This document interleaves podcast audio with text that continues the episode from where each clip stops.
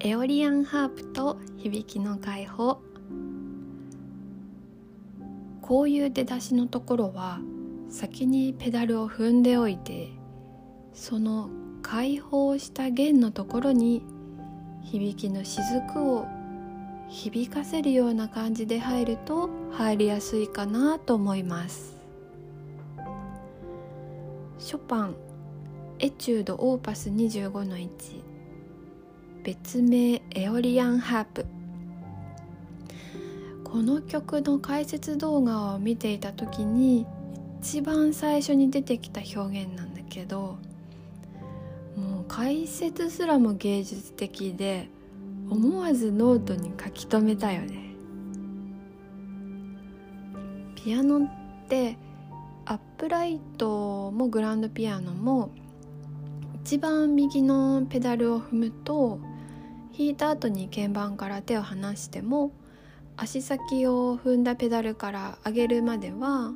その打鍵した音がずっと響き続けるという仕組みになっていてこの一番右のペダルを踏むと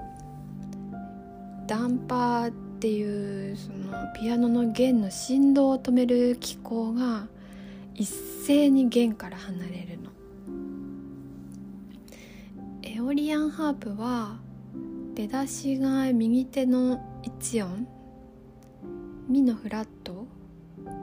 のミっていう音だけが最初にポーンと響いてそこから本当に夢のようなひとときが始まるんだけどそのひとときが始まる前に弦を全て解放してそして響かせていきましょうというわけ。こういうやり方ってすっごいいいなって思ったんですよね。うん。ここではピアノだけどまあ何かの前に座ってあらゆる雑念が消えた中で振動を止める機構をオール解除して全てを解放する。そこから静かに指を乗せて最初の響きの雫を響かせ始める。この私のノートの投稿とか、まあ、いろんなことに通ずるなと思ってね、うん、でしかもこの「エオリアンハープ」っていう曲はメロディーは最後まで高音の一音のみなんですよね。でその響きの点と点を滑らかに結び合って全体で大きなフレーズが紡がれていくっていうそういう曲なんですよね。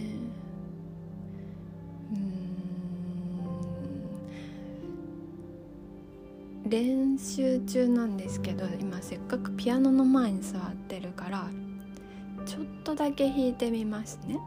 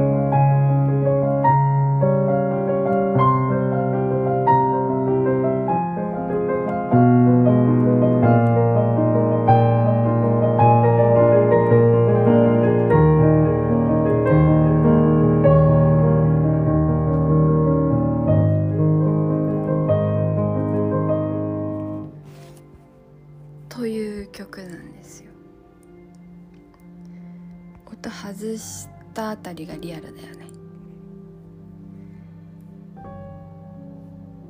この曲をショパンが演奏したのを聞いた後でシューマンは次のように語ったと言われています。デリケートな上の音と基礎となるバスの音が聞こえエオリアンハーブを思い起こさせるものである。曲が終わった時我々はもう一度見たい夢から目覚めたような印象を受けるこれがこの「オーパス25の1」の曲の別名の由来なんですよね。うんいやもう本当は私が演奏したいところなんですけど絶賛練習中なんですよね。私は手がうんと小さいしそれでいてこの曲は音の跳躍が大きくて速いから聞くのは優しい弾くのは難しいなりです。代わりにピアニストの人が弾いてる動画のリンクを貼っておくのでぜひぜひイヤホンで聞いてみてください。今日もお付き合いくださってどうもありがとうございます。音声のチャンネル登録やノートのフォロー好きしてくださるとすっごく嬉しいです。ではまた。